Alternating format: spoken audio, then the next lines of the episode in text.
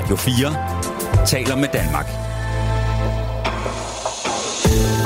Velkommen til jagten på den femte Beatle.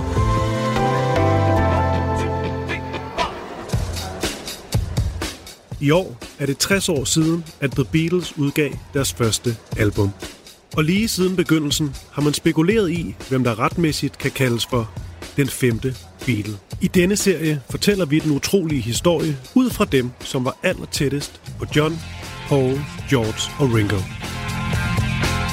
Fra folkene bag Radio 4-serien 7 vilde år med The Beatles. Mit navn er Christoffer Lind, Og mit navn er Nils Jakob Søndergaard Nye. og her får du jagten på den femte Beatle. Niels Jakob, så er vi i gang. Christoffer, Jeg har glædet mig det er jeg også. til at øh, finde den, øh, den femte Beatle. Og til dem derude, som tænker, hvad er det for en, øh, hvad er det for en præmis? Hvad er egentlig den større øh, tanke bag? Så er der vel, så siger jeg vel, men så er der faktisk Ja. gjort nogle tanker, og det er fordi, når man taler om The Beatles, det her frådende monster er et gigaband. Det bedst sælgende band øh, i historien, og man kunne egentlig bare blive ved med at tale om deres øh, øh, meritter, men det kunne også blive lidt kedeligt. Til gengæld så er der noget med dem, og det her begreb, den femte Beatle, det er jo ikke bare noget, vi har, øh, vi har fundet på. Nej, jeg synes ikke, det er helt forkert at sige, at The Beatles er en af de 20. århundredes største myter. Vi taler stadig om The Beatles. Øh, her forleden dag, så blev det offentliggjort af Paul McCartney selv, at øh, The Beatles udgiver en, en ny sang senere på året. Det bliver til overskrifter i medier verden over. The Ja. Beatles er stadig relevante. Folk taler stadig om den, ligesom vi gør her, selvfølgelig. Mm. Og en af de største samtalepunkter lige siden starten, det har været, hvem er den femte Beatle? Ja. Og det handler selvfølgelig om, at The Beatles er øh, en kvartet, som er det verdens... Kan, nævn en kvartet. Nå, så jeg skal nævne fire... Ja. Øh, ja, nej, min pointe var, at jeg, jeg vil måske, godt nævne fire fra Stones, for eksempel. Men det er jo ikke sådan, men at det de... er en kvartet. Nej, det er rigtigt. Det, John, Paul, George, Ringo. Ja. Det er så, altså det er nærmest et, øh, et børnerim. Altså Ja. folk kan huske ja. den her øh, sammensætning. Og det er så, øh, så tæt pakket en gruppe, og alle ved, hvem de er, alle kender til dem, og det gør det naturligvis endnu mere interessant at spekulere i, jamen, hvem er den femte Beatle? Og så er det jo også bare, når man... Øh, vi nævner lige om et øjeblik nogle af de navne, vi, øh, vi skal ind på i, i denne her serie. Og det, der bare er med alle de her navne, der står der altså meget tidligt i deres sådan, Wikipedia-opslag eller et eller andet, at de ligesom er også referred to som den femte Beatle. Altså det er simpelthen bare et, øh, noget, der ligesom hæ- hæ- hæfter sig ved, ved, ved mange personer. Ja. Det er en titel, der er blevet givet til enormt mange mennesker. Ja. Også flere mennesker end dem, vi skal tale om i, i, i vores lille serie. Der er, der er masser af andre mennesker, vi kunne have inkluderet, Mm. øh, fordi de enten kunne gøre sig fortjent til titlen, eller fordi der er nogen, der allerede har givet den til dem. Så derfor så er den her series mål, det er naturligvis at feje al diskussion til side. Nu skal vi have det etableret en gang for alle. Hvem var den femte Beatle? Ja, og det bliver en, øh, en svær øvelse, fordi at der er jo så mange forskellige øh, ting og sager, der taler for og imod de forskellige. Altså er det ligesom deres øh, musikalske indflydelse på, på- The Beatles, er det deres øh, personlige relation, hvordan de er med til at forme og udvikle dem osv. Alt det kommer vi til. Men jeg vil bare sige en ting. Det er jo det med, at nu ser, fik jeg kaldt Beatles for et øh, frødende monster. Men det mente jo ligesom, at ja, det er jo bare så stort et, øh, et band, og det er jo ja, netop bare blevet øh, en myte på sin vis også, ikke? Men alligevel, så var der jo ikke særlig mange, der var tæt på dem. Til gengæld var dem, der var tæt på dem, meget tætte på dem. Ja. Altså, det er meget interessant med Beatles, at det er jo ikke sådan, at de har altså 100 folk rendende rundt øh, omkring sig. De har faktisk nogle, øh, nogle ganske få, og det er nogen, der er lojale, og nogen, der hænger ved længe. Ja, det var en meget lille operation, Ja. og det hænger jo nok til del sammen med, at der var ikke så mange, de havde ikke så mange forgængere. Nej. Det var stort set kun Elvis, som kunne måle sig i, i hvad skal man sige, i berømthed og storhed, inden The Beatles kom til. Mm. Og de var bare fire drenge fra Liverpool. Så øh, det var en, en, en, lille, en lille klike, Mm. øh, uigennemtrængelig boble. Så hvis man har gjort sig for til, hvis man bliver kaldt den femte Beatle, eller den der end, bare vores kandidater her i den Mm. her serie, de er, er helt unikke i det alene, Ja. at de har været så tæt på, på nogen, der havde så meget nok i sig selv. Og lad os så, så småt komme til det. Jeg kan bare sige, at i dag der fokuserer vi på Stuart Sutcliffe og på Pete Best. Det er altså den helt tidlige Beatles-æra. Det er jo to navne. Simpelthen, simpelthen før The Beatles ja. øh, udgav noget som helst. Men Jacob, vi har lige en øvelse, før vi kommer til de to, øh, de to hoveder. Og det er, hvis du er med på den, så laver vi lige øh, sådan en lille leg nu, Ja, det vil jeg gerne. hvor jeg... Er det en quiz? Nej, det er ikke en quiz. Jeg nævner de navne, så lytterne også lige med. Vi vil komme ind på i den her Okay. serie. Fordi der kommer ligesom en til to personer per, per afsnit, og så kommer til sidst et finaleafsnit, hvor vi øh, forsøger ligesom at kåre den, den femte Beatle. Ja. Så hvis du bare kan altså, knytte nogle få kommentarer til hvert navn, jeg smider i puljen nu. Jeg har lige et spørgsmål. Ja. Skal jeg gøre det kort? Meget kort. Okay. Meget kort. Du skal simpelthen bare, altså markiterning af den person. Ja, ja. Okay. George Martin. The Beatles producer og øh, facilitator. Brian Epstein. Uh, The Beatles manager og øh, facilitator. Øh, Yoko Ono. Johns kæreste. Det var et godt svar. Øh, Neil Aspinall. Loyal ven og mange år i hårdt arbejdende tjener. Mal Evans. Øh, loyal ven og mange år i hårdt arbejdende tjener. Ja. Og så har vi... Hvem er det, jeg mangler? Billy Preston selvfølgelig. Musikalsk, sprudlende samarbejdspartner og redningsmanden. Og således. Det er ligesom øh, navnene, vi, øh, vi har i spil. Jeg tror ikke, jeg har glemt nogen her. Nej, ikke ud over Pete Best og Stuart Sutcliffe, men Nej, dem kommer vi Dem til. kommer vi til, og lad os egentlig bare øh, kaste os ud i det. Stuart Sutcliffe eller Pete Best. Hvor vil du starte med de to? Vi skal klart starte med den sjoveste, Ja. og så slutter vi med den sørgelige. Ja, det er jo Stuart Sutcliffe, skal lige kan allerede sige nu. Han, øh, han dør altså som kun øh, 21-årig. Det er ja. jo simpelthen fuldstændig kæmpe tragedie. Øh, også noget, der, der påvirker dem. Særligt John Lennon var meget, meget påvirket af det dødsfald Ja. øh, i, i årene efter. Men, øh, men lad os starte på en lidt mere happy note, tænker jeg. Ja, altså med Stuart Sutcliffe, hvis vi sådan zoomer ind på starten af The Beatles, så var han ikke med fra starten. Han kommer til efter, at Paul og George og Pete Best er en del af gruppen, og øh, forsvinder næsten så hurtigt, som han er kommet. Mm.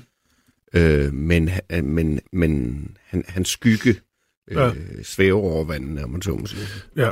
Men altså, Pete Best starter vi med, og han er jo En rigtig dårlig trommeslager. en rigtig dårlig tromslærer. Lad os bare få det, få det ud med det samme. Ja, der er ingen grund, der er ingen grund til at, til at taske langhand på den. Nej, man kan sige sådan, den, øh, den historie, som folk øh, kender, det, det er det med, at øh, Pete Best, han var trommeslager i The Beatles, han var med i, øh, i Hamburg, og han står altså sammen med Beatlerne, altså han, er, han har fået en fod inden for døren, og han skal jo egentlig bare lige øh, helt ind, og så skal han lukket til, og så Ja, de har han... jo faktisk fået pladekontrakt. Præcis, og så er han med i verdens største band og kan ja. komme med på hele rejsen. Men han bliver altså øh, fyret, og så øh, ind kommer i stedet for øh, Ringo Starr og resten af historien. Det er jo sådan ligesom Pete Best øh, tragiske historie kogt ned til, ja. Ja. til en overskrift.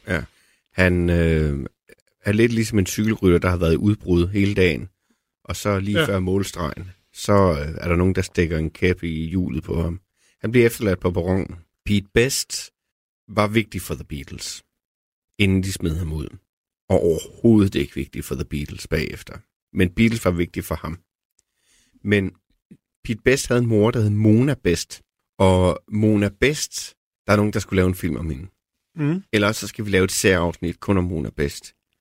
Det er en, en kvinde med, med indiske rødder, som blev gift med Pete Bests far, som var boksepromotor og aldrig hjemme. De har et forfærdeligt ægteskab. Hun bliver træt af at ligesom skulle være hans øh, underordnet, eller skulle, skulle være at være kvinde i det forhold. Så hun, så hun pansætter nogle smykker, bruger dem alle sammen på hestevedløb Ja. som hun aldrig har prøvet før. Og hun vinder! og så bruger hun alle de her penge på at lave en klub, der hedder The Cash Bar. Det første band, der spiller i The Cash Bar, det er The Quarrymen. Mm. Det sidste band, der nogensinde spiller i The Cash Bar, hedder The Beatles. Mm. Så Mona Best var en meget, meget vigtig øh, figur i The Beatles meget tidlige år, og hendes søn var med i de formative år i Hamburg. Han var med til at sikre dem en pladekontrakt, og så blev han smidt ud. Ja. Og når vi har spillet al den musik, vi gerne vil spille med Pete Best, så vil det stå klar for alle, hvorfor Pete Best han blev smidt ud af det bane. Det vil jeg godt våge påstå. Og lad os så lige komme en tur til, øh, til Hamburg. Det er jo selvfølgelig en stor del af Beatles øh, fortælling, at de er i Hamburg, før de får deres øh, store gennembrud.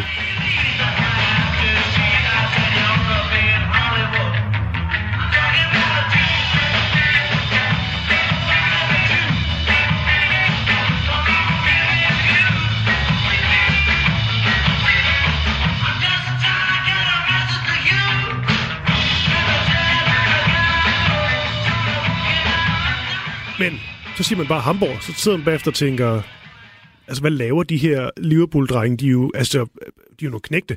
Harrison er hvad?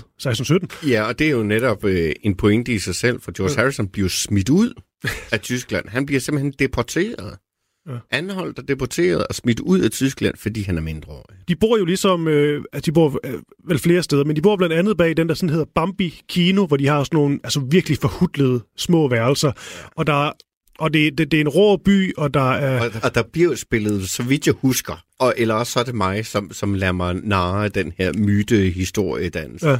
Men jeg mener altså, at det er, det er jo en pornobiograf, mm. hvor der bliver vist porno 24 timer, og de bor ja. bag ved lærredet. Ja, ja, ja.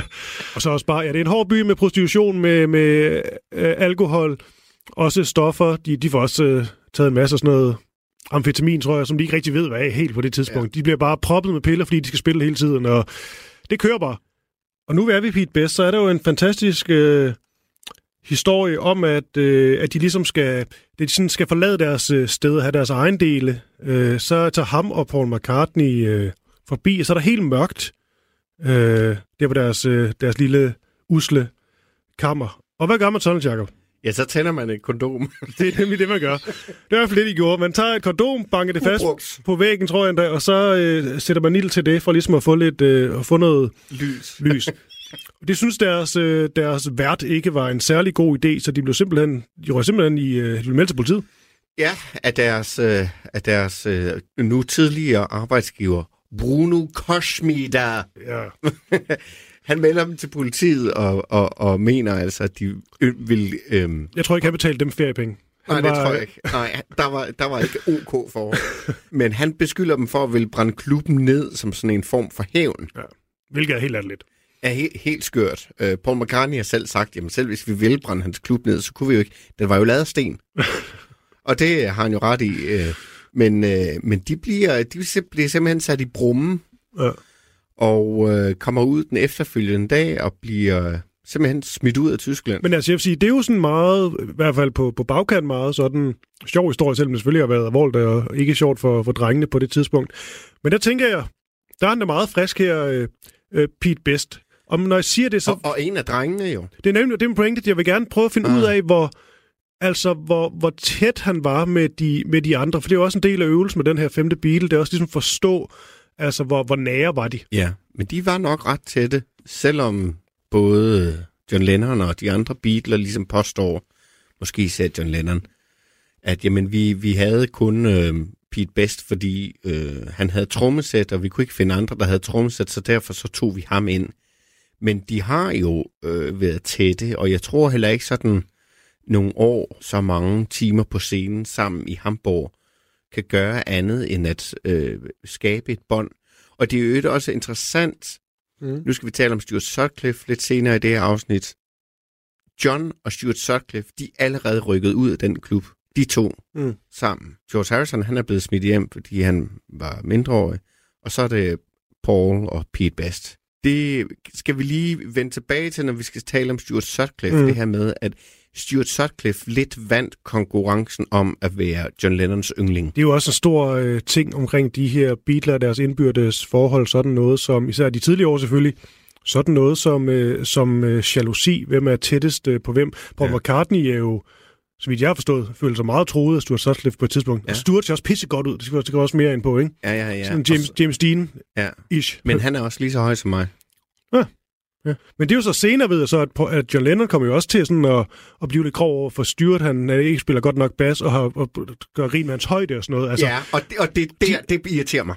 Hvad er der galt med den højde? Det er en fin højde.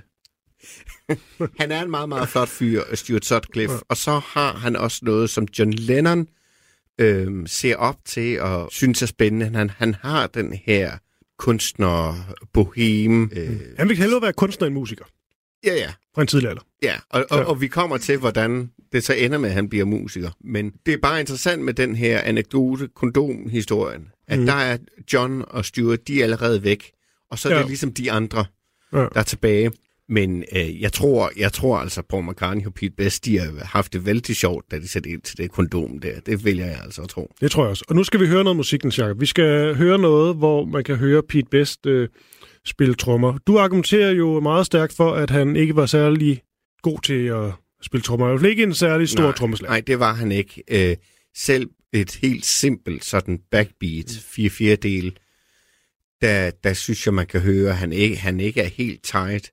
Og så har han dårlig vane med, at det, han bruger det samme fill-in hele tiden. Prøv lige at forklare det. Ja, et fill-in er jo mellem øh, en taks afslutning og en taks begyndelse. Så kan en trommeslager, øh, hvad skal man sige, bryde, bryde rytmen ved at øh, improvisere Mm. øh, et par slag på trommeskinnene. Mm. Og øh, Pete Best vælger så altid at lave ligesom en, en øh, hvad nu det hedder, en, en trommevivl Mm. mellem de to takter. Ja. Øh, og- og det bliver så enerverende at høre på. Nu skal vi høre et nummer fra The Beatles Decca-bånd. Øh, de var til, øh, til prøve hos øh, pladeselskabet Decca i håb om, at det kunne sikre dem en pladekontrakt. De blev så senere afvist, Mm. men de indspiller en god håndfuld sange, og man kan høre det hele her. Nærmest ved at våge påstå, uanset hvad for en sang du vælger, så vil vi på et eller andet tidspunkt høre Pete Bests øh, trommevivl fill ind. Og det, det er så irriterende.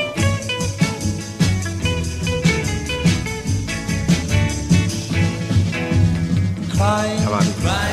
waiting, hoping, you come back. I just can't seem to get you off my mind. Der var den. Crying, waiting, waiting, hoping, hoping, you come back. You're the one I love. I think about you all the time.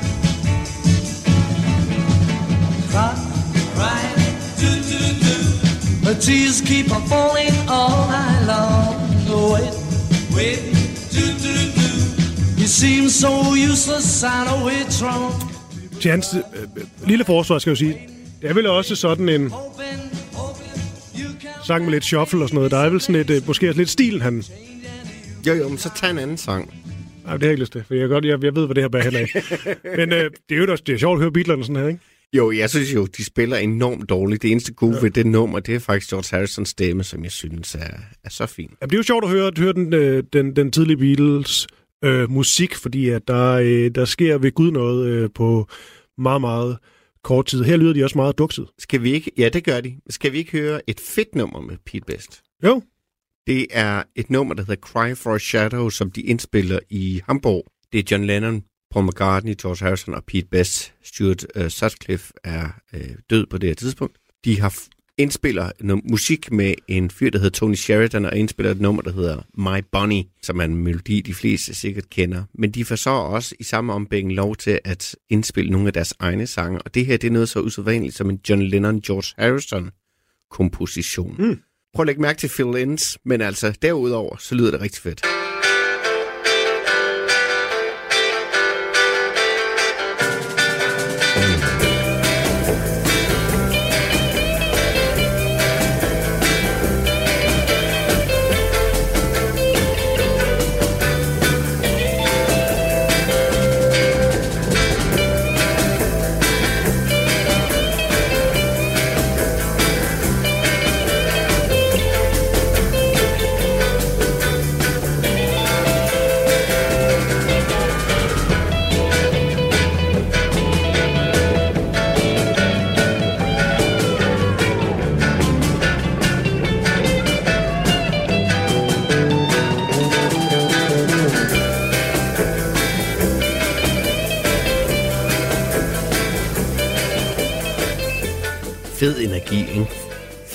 Attitude og sådan nogle knægte. Jo, jo. Ja. Ingen, øh, ingen vokal. Nej, det er et instrumentalt nummer. Jeg har et klip, jeg gerne vil spille med, øh, med Pete Best fra, øh, fra David Letterman show, som han, øh, han besøgte i 1982. Og øh, her der får han jo det spørgsmål, som han har fået rigtig mange gange. Det er også det, der gør Pete Best sådan lidt, øh, lidt tragisk. Det er jo det med, at han jo han er så tæt på. Og så, men også han, jeg ved ikke, jeg tror bare, jeg forstår godt egentlig, han gør det, men jeg tror, han ville have haft bedre af, at han bare ligesom slap det og sagde, fuck det, det skete ikke, jeg skaber et nyt liv. Men han er alligevel stillet op i rigtig mange talkshows, interviews, hvor han skal fortælle den samme historie, og det bliver sådan lidt trist hver gang, for det er sådan, men hvor, altså, hvor, altså, du var så tæt på. Hvad skete der, og hvordan har du det egentlig med det? Hvordan var det at kunne have været en del af Beatles? Øh, Hvordan er det at være sådan en stor taber? jamen, det er jo lidt det, ikke? Ja. Og det er utroligt, at han egentlig stiller op til det. Ja. Men, øhm, men det gør han så alligevel. Men, Men det, det er jo en nem, nem måde at tjene penge på, Ja, ja, må man så det. sige. Og nu det nummer, vi har hørt her, er jo blevet udgivet på en officiel Beatles-plade, Anthology One, øh, hvor han har en god håndfuld numre med på, eller hvor han er med på en, en, en håndfuld numre. Hvad har han tjent på det? Han er da blevet millionær bare på det, så det er fedt nok. Han udgiver øvrigt en, øh, han udgiver en plade, en soloplade. Øh, Christoffer, hvad kalder man en, øh, en, en plade, når man er Pete Best, og man har været med i The Beatles? Den er fra 66. Jo, ikke kan kalde den Pete Beatle i hvert fald. Nej, det er tæt på. Det er rigtig udspekuleret. Best of the Beatles. Hold da. Ja. Kan jeg, vide, jeg kan godt at vide, om der er Beatles-fans derude, der har købt den og troet, det er en greatest hits-plade. den nummer jeg. Nu siger du, at han ikke er en god trommeslager. Ja. Og det er der mange, der giver det ret i. Og at øh, Ringo simpelthen kom til, fordi at øh, han var en bedre trommeslager.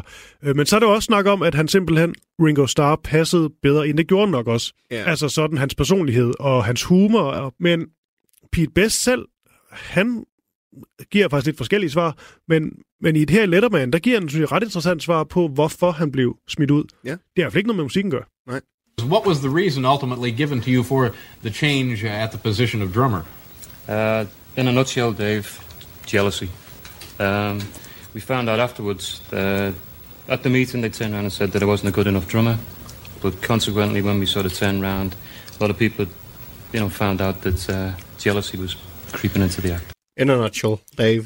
Ja, han siger meget in a nutshell. Ja. Men han siger jo, at øh, den officielle forklaring, den forklaring han får, det er, at han ikke er en dygtig nok trommeslager, men i virkeligheden så skyldes det jalousi, måske fordi han så, han så så godt ud. Og havde en stor fanklub.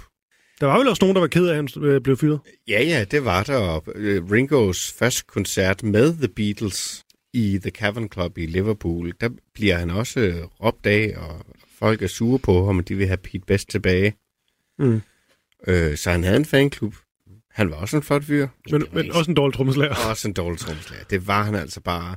Og det er ikke bare noget, jeg siger. Det var ikke jalousi. Vi skal også huske på, at Pete Best, han var, han var ikke... Øh, han ville ikke for eksempel have den her smarte Beatles gryde frisyr, som vi kender The Mm. Beatles øh, for.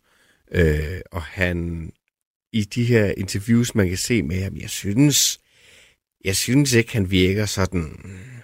Han er ikke så charmerende, har ikke den der afslappethed og den her øhm, fjollede, charmerende humor, som de andre Mm. Beatles har, og som Ringo havde. Mm. Ja, de andre er jo lynhurtige, knivskarpe, også til at komme med en, øh, en sjov, øh, frisk bemærkning. Også, øh, de er også bare flabet.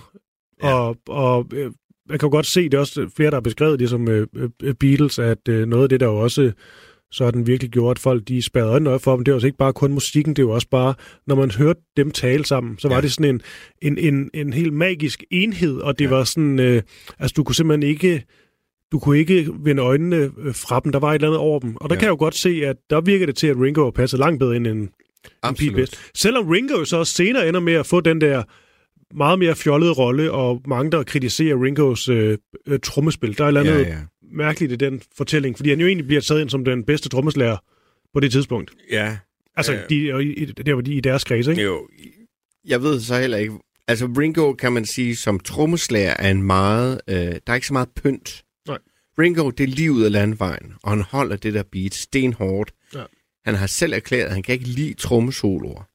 og hans, hans fill-ins... Hvem kan også det? Nej, trommesoli er det vildt irriterende. Men, men, men Ringo, øh, Ringo var en bedre trommeslager, og hvorfor Ringos trommespil er ligesom blevet, er også blevet latterligt gjort, øh, det ved jeg ærligt talt ikke. Det er, det er en meget, meget forkert misforståelse. Men Jeg tror godt, det ved jeg for. Ja.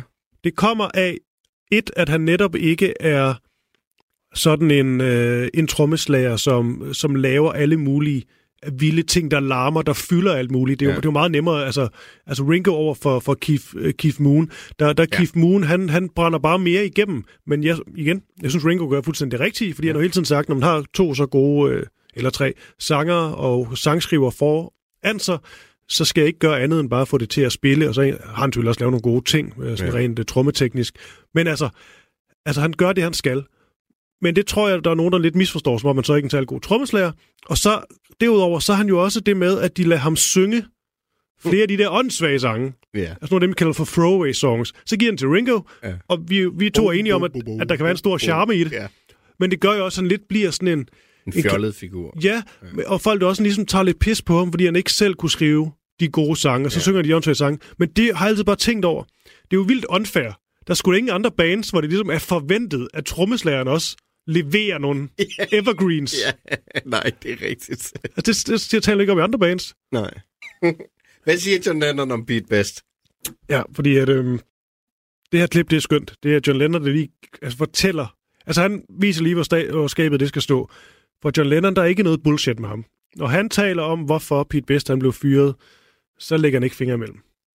By then, we were pretty sick of Pete Best too because he was a lousy drummer, you know. He never improved, you know. And uh, there was always this, this, this myth being built up over the years that he was great and Paul was jealous of him because he was pretty and all that crap, you know. And the reason he got in the group in the first place was because the only way we could get to Hamburg, we had to have a drummer. And we just heard that this guy was, we, we knew of this guy who was living at his mother's house who had a club in it. And he had a drum kit and we just grabbed him, auditioned him and he could keep one beat going for long enough. So we took him to Germany. And we were always going to dump him when we could find a decent number, you know. But by the time we'd got brought back from Germany, we'd trained him to keep a, you know, a stick going up and down and four in the bar. He couldn't do much else, you know. And he looked nice and the girls liked him, so, you know, that was all right. Ikke så meget pis her. Det han jo siger, øh, John Lennon, for lige at øh, på en eller anden måde få det ned i øh, små, korte overskrifter, det er, Pete Best, dårlig trommeslager, udvikler sig ikke, de prøver at lære ham at blive bedre, det bliver han ikke. Men de lærer ham så åbenbart at kunne holde gribefat om pinden. Ja. det er det. Og så derudover så får han ligesom jobbet øh, ved at, øh, ved at have et trommesæt, have Mona bedst til mor, Ja. og så øh, kan han godt lige komme med til Hamburg, fint nok, men de er hele tiden, ifølge John Lennon her, har de hele tiden sådan haft som plan, at øh, når de så finder en bedre trommeslager, så er det Ja. ud. Og- Hvilket kan virke kynisk. Ja, ja, John Lennon indrømmer jo, at de har udnyttet ham. Ikke? Jeg ved ikke, om de har planlagt det hele tiden. Øhm, men i Hamburg øh, møder de Ringo Starr. Ringo Starr også i Hamburg øh, for at spille. Ikke med The Beatles, men med Rory Storm. Og de lærer Ringo at kende. Og de ved, at de kan lide ham. De ved, at han vil passe ind. Så det er formentlig en nem beslutning. Især fordi George Martin fuldstændig uden tøven fortæller Brian Epstein, at hvis I skal have en pladekontrakt, så skal I have en anden trommeslager. Og det gør han på baggrund af deres indspilning af Love Me Do, hvor Pete Best altså kejler rundt i det i, i B-stykket, og faktisk uh, taber en maske, om man så må sige. Han, han, han snubler lige i beatet, og øh, som øh, en bilforfatter har skrevet, så var det altså katastrofalt øh, dårligt. Mm. Så er det jo nærliggende og nemt, når man har fået sådan en ultimatum fra George Martin, så sige, jamen så får vi byens bedste trommeslager, som vi i øvrigt godt kan lide, og som vi kender allerede i forvejen. Ja. Øhm, han bliver i øvrigt også Ringo varet og fundet for let af George Martin, og så får de en tredje trommeslager ind på Love Me Do. Øh, men det, det er en anden historie. Du lytter til Jagten på den femte Beatle på Radio 4. Så er der ham her. My mother, Mona Best, opened the first rock and roll club in Liverpool, and the group that formed there were the Beatles. She was handling their bookings, she was looking after their dates, she was a general benefactor, leading right up to. Okay, så siger ham her fyren, Dejlig, dejlig musik. der hedder Rogue, han siger, øh, min mor Mona Best. Så det er Ja. jo Mona Best søn. Ja, det er det. Øh, øh, Mona Best havde øh, tre børn, så vidt jeg husker. Ja. Øh, og Pete og Rogue, altså storbror og lillebror. Men hvorfor er Rogue her? Det er jo en nyere video. Hvorfor er han ikke ældre? Ja, men han er...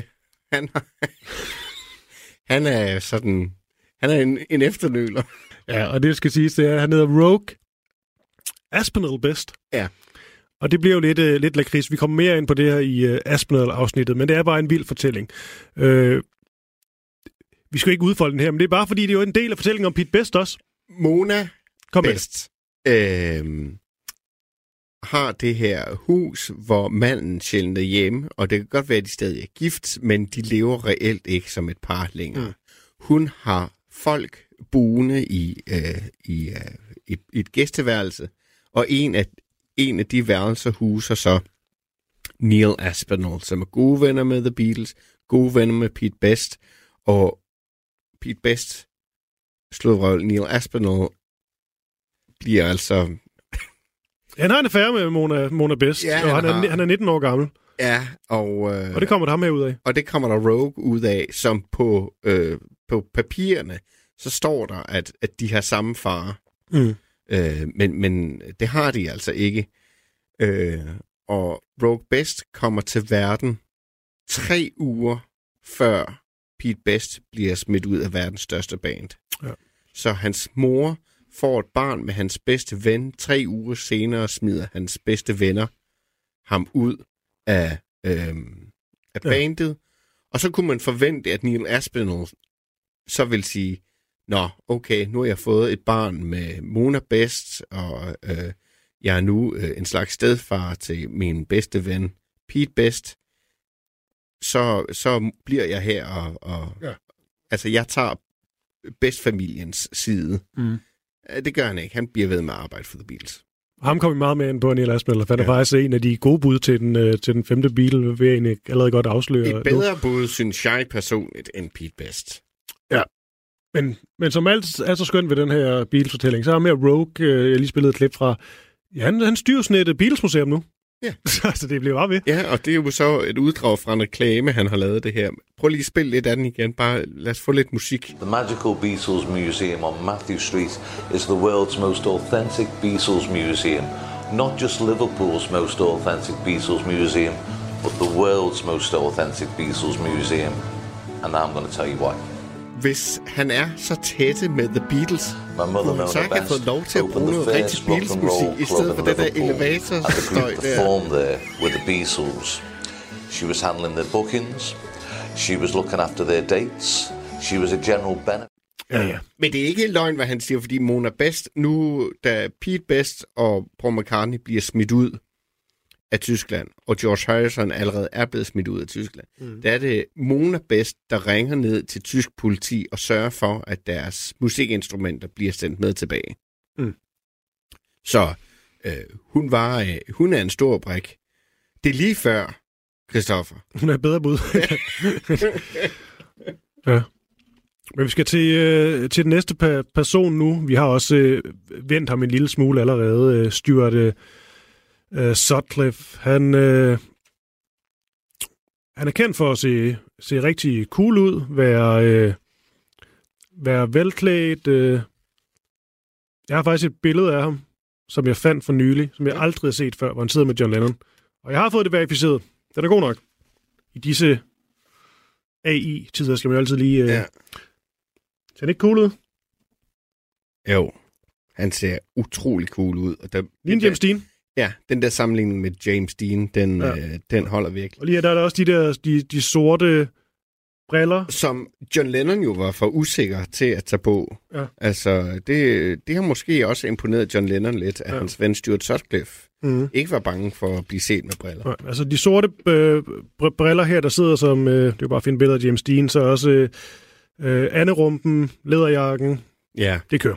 Ja. Han var, han var ekstremt cool, og han gik på Art College sammen med John Lennon, øh, som helt utvivlsomt har set op til, til Stuart Sutcliffe. Måske også fordi Stuart Sutcliffe allerede var øh, aktiv kunstner. Mm. Øh, John Lennon var også aktiv kunstner med, med musik, men, men Stuart Sutcliffe var en aktiv kunstner i en sådan grad, at han får solgt et af sine malerier.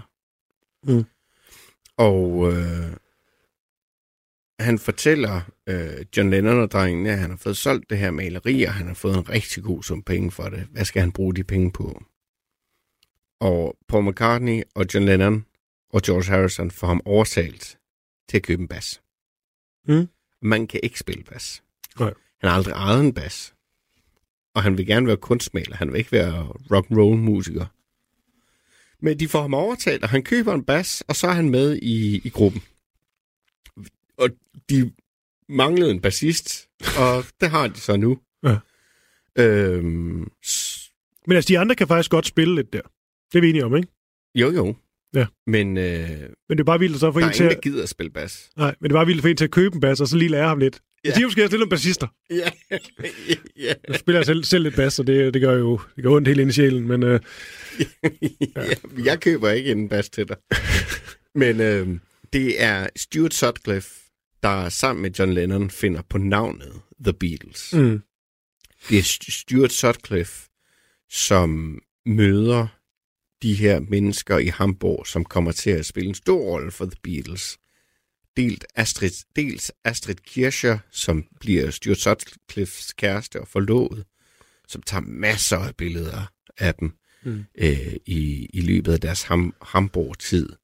Øh, det er hendes billeder, der blandt andet inspirerer coveret til Beatles andet album With the Beatles.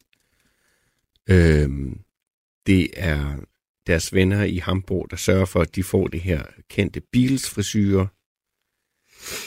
Det er de her venner i Hamburg og tiden i Hamburg, som gør, at Beatles bliver for, ja, det lyder forkert, men de får banket lidt Liverpool ud. Altså, de, de, de bliver lidt mere sådan, de bliver lidt mere verdensmænd, og måske lidt mere orienteret øh, mod verden uden for Liverpool. Og det er, det er i høj grad Stuart Sutcliffes fortjeneste mm. Jeg synes også, en ting ved Stuart Sutcliffe, der egentlig også fortæller meget godt om, hvem de her Beatles er, hvor de, hvor de kommer fra, det er også sådan hans... Øh, hvis man ser på hans, øh, hans fortælling. Det er også det med, de er jo børn af krigen, ikke? Jo, i høj grad. Ja. Og, og han har, og det er bare så altså klassisk en historie. Han, øh, han bliver fø, født i Edinburgh i, øh, i Skotland, men det kommer så hurtigt til, øh, øh, til England, og hans far laver sådan et arbejde, øh, krigsrelateret i, øh, i, øh, i 40'erne. Men det vil bare sige med det, så opvokser han ligesom, han vokser op i, øh, i Liverpool, men så har han sådan en far, og det, det er altså bare historien om mange af de her Liverpool-børn, Ja. der er sindssygt fraværende. Det er sådan noget med, Pete Best. præcis, ja, Ja. John Lennon. Ja. Og Sutcliffe far, det er sådan noget med, at han, han kommer lige forbi hvert halve år eller andet, og så giver han ham øh, nogle penge, og så er det... Så, Så køb, skrider han igen. ja. Men der er også noget med, at han har øh, senere, nogen der har fortalt, at han sådan noget, du får lige et eller andet antal penge til, til, til at købe noget sprut for. Ja. Øh, og så drak han jo også selv, som en i helvede for Ja, ham der. ja. Han var også, så vidt jeg, øh, jeg kunne læse mig frem til, øh, altså voldelig over for Stuart Sutcliffe og for, øh, for moren og så videre. Ja. Og det er bare så øh, almindelig en fortælling i Liverpool på det her tidspunkt. Og det siger jo også lidt om de drenge, hvem de er. Og når de ligesom tager, tager til Hamburg, de er hærdet fra start. og bliver endnu mere hærdet i Hamburg. Ja. Og, og det er, hvis man ikke kan stole på sine egne forældre, hvem fanden kan man så stole Mm. på? Så kan man kun stole på sig selv, og så sine allernærmeste venner. Ja, altså en fraværende far, som, som endelig er der, så, så drikker han, eller øh, foreslår St- Stuart øh, at drikke, øh, banker moren, og Stuart har, har set det. Altså er du ligesom bare et sted i dit liv, tror jeg, hvor... Det er måske også derfor, de rent faktisk kunne klare den i Hamburg så længe. Ja, det tror jeg også. Og Ja, de tager jo afsted flere gange, kommer Ja. ja. hjem, og så tager afsted igen. Ja, det er nogle enormt hærdede øh, øh, unge drenge her. Og der kan man sige, så, så, så har vi tidligere talt om Paul McCartney og John Lennons særlige bånd, fordi de begge to havde mistet en mor. Men de har næsten alle sammen det til fælles, at de er børn af en by, der har lidt enormt meget under krigen, og de er næsten alle sammen børn, der har øh, druk og vold og øh, mangel på samvær og kærlighed til den. Ja, og det er også noget, vi øh, kommer ind på øh, senere i, i den her serie, øh, hvor vi blandt andet taler lidt om deres, øh, altså deres humor. Deres humor er også meget liverpoolsk, og deres humor, som i høj grad bærer dem igennem, blandt andet når de kommer til USA, Mm. da de kom til USA og, og havde de der smarte, rappe svar Mm. øh, klar. Smarte, rappe svar klar. Mhm. Undskyld. Det var ikke meningen at rime. Nej. Øh, men det, det, er, det er en Liverpool-ting, som virkelig hjælper dem, og som gør, at folk bare falder pladask. Og som jo også kan være, være hårdt for dem, der ikke helt, øh, ikke helt forstår den, fordi at det, er, det, det, er jo, det er jo lige på hårdt. Ja, og sarkastisk, og Ja. nogle gange lidt ondskabsfuldt. Ja. Vi skal høre noget, hvor Stuart Sutcliffe han spiller bas. Det skal lige siges, der er jo ikke sådan vildt mange optagelser med ham, med ham på bas. Også fordi Nej. det er vel sådan hans såkaldte karriere med Beatles, eller altså bare, altså bare sige, den periode, hvor han er med som musiker i Beatles, den er også øh, relativt kort. Ja, mere eller mindre kun to år. ikke? Men, øh, men der er optagelser. Der er optagelser, men det er ikke mange. Og vi har ingen interviews med ham. Vi ved ikke, hvordan han lød. Og det er egentlig underligt, der er ingen, der har spurgt de, øh, de fire Beatles om, om Stuart Sutcliffe, hvordan lød han. Ja. Hvad fanden skal vi høre? Skal vi ikke uh, more os lidt og Jo. grine lidt, så vi skal høre You'll Be Mine, hvor John Lennon fjoller rundt, men Stuart Sutcliffe spiller bas.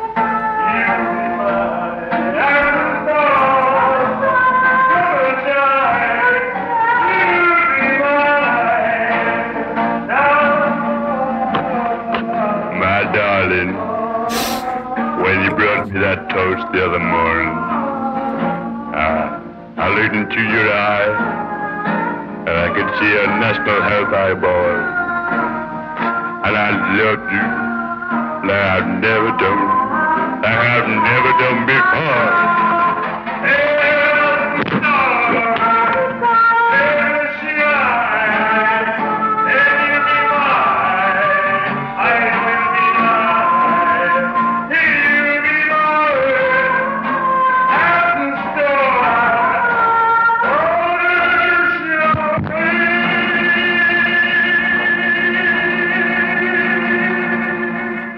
Jeg har læst Claus, Claus Forman engang sige, at øh, Stuart faktisk var en, øh, som selv er en rigtig dygtig bassist, Claus Forman, øh, god ven af Beatlerne, øh, at, han, at Stuart faktisk var en meget god øh, bassist. Mm. Du kan også finde mange andre citater fra folk, som siger, at det, det er absolut modsatte. At han aldrig rigtig lært at spille. Der er i hvert fald den her historie med, at på mange af de billeder, vi har af ham, hvor han optræder sammen med The Beatles, der vender han ryggen til. Mm. Og det var noget, de bad ham om at gøre, øh, fordi for ikke at afsløre, at han var en elendig bassist. Men det har nok vist sig ikke at helt at passe. Hvorfor vender han ryggen til? Hmm, det ved jeg ikke. Måske fordi det så lidt sejt og lidt anderledes ud.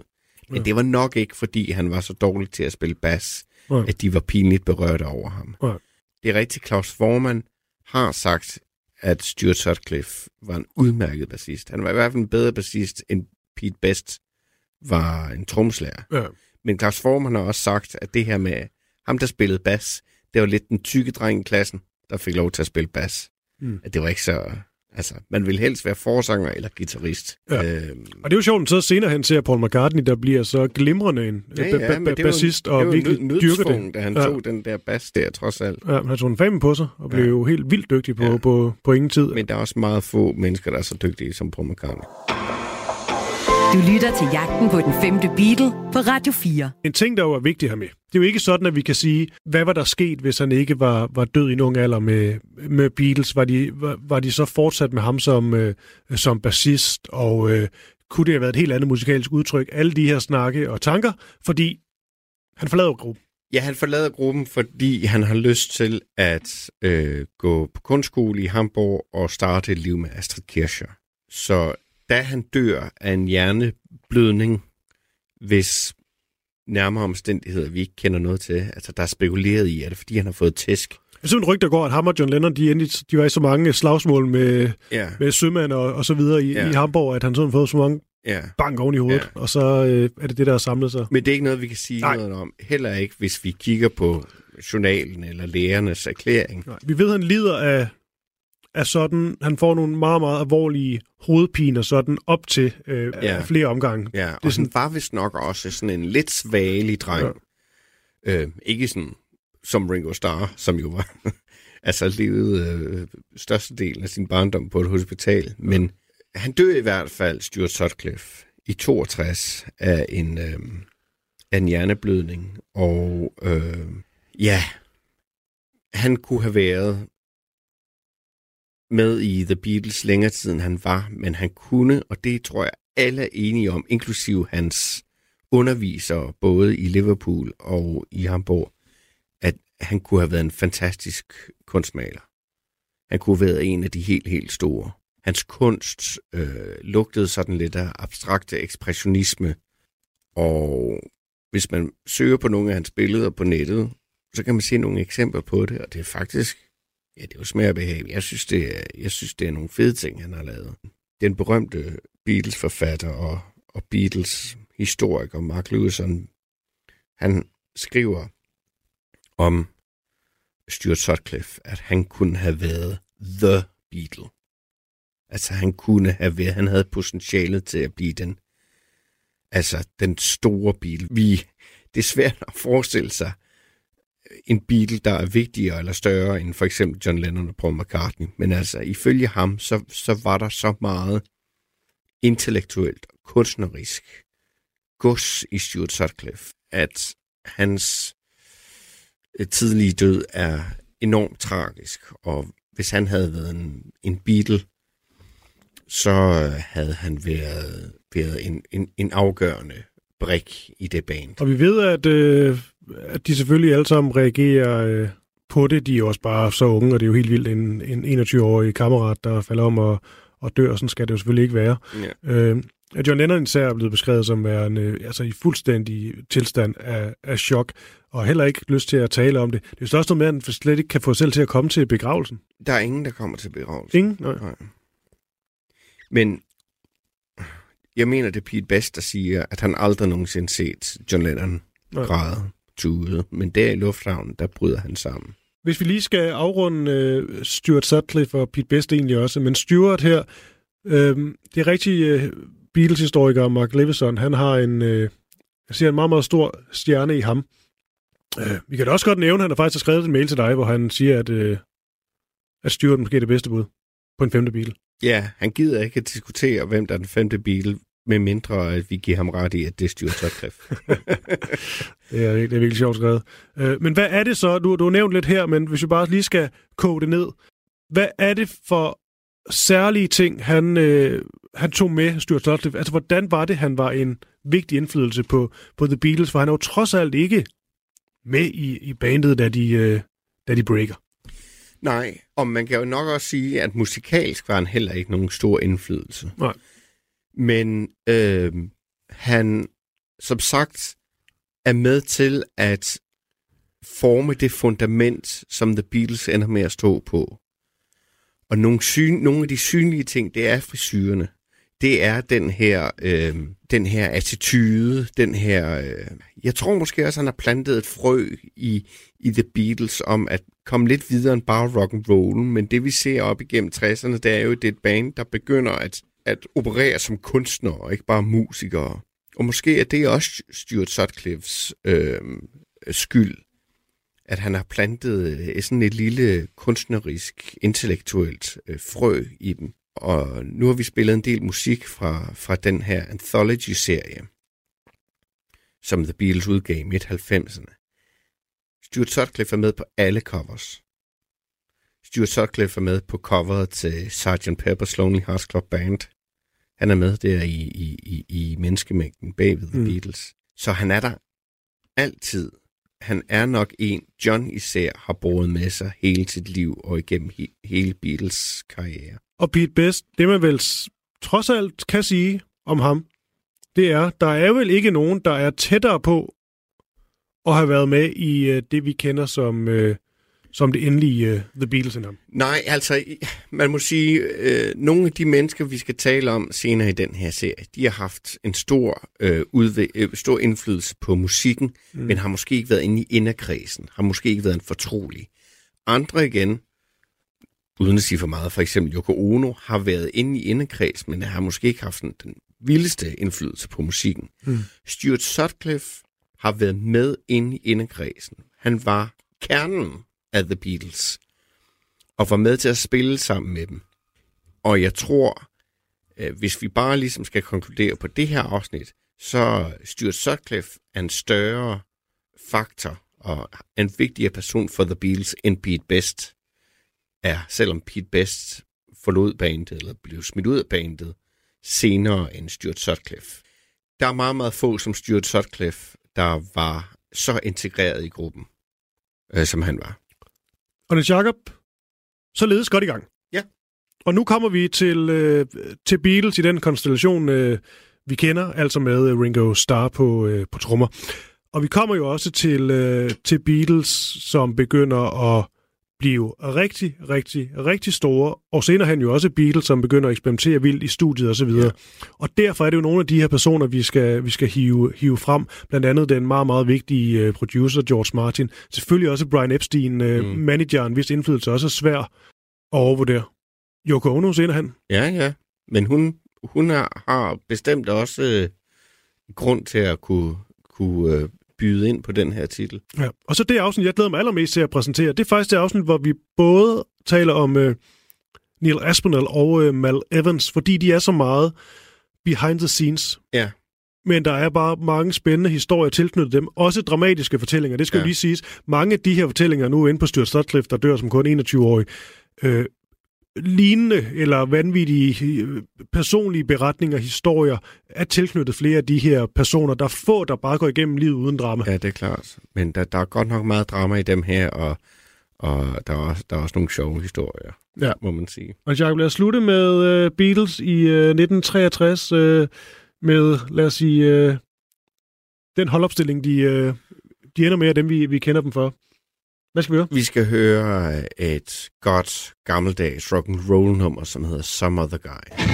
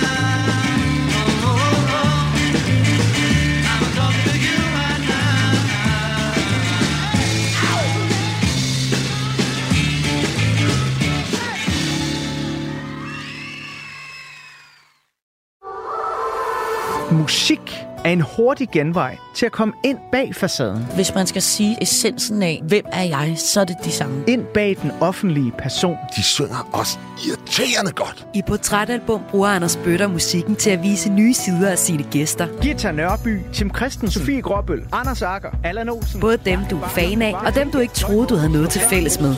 Velkommen til Portrætalbum. Lyt til Portrætalbum i Radio 4's app, eller der, hvor du lytter til podcast.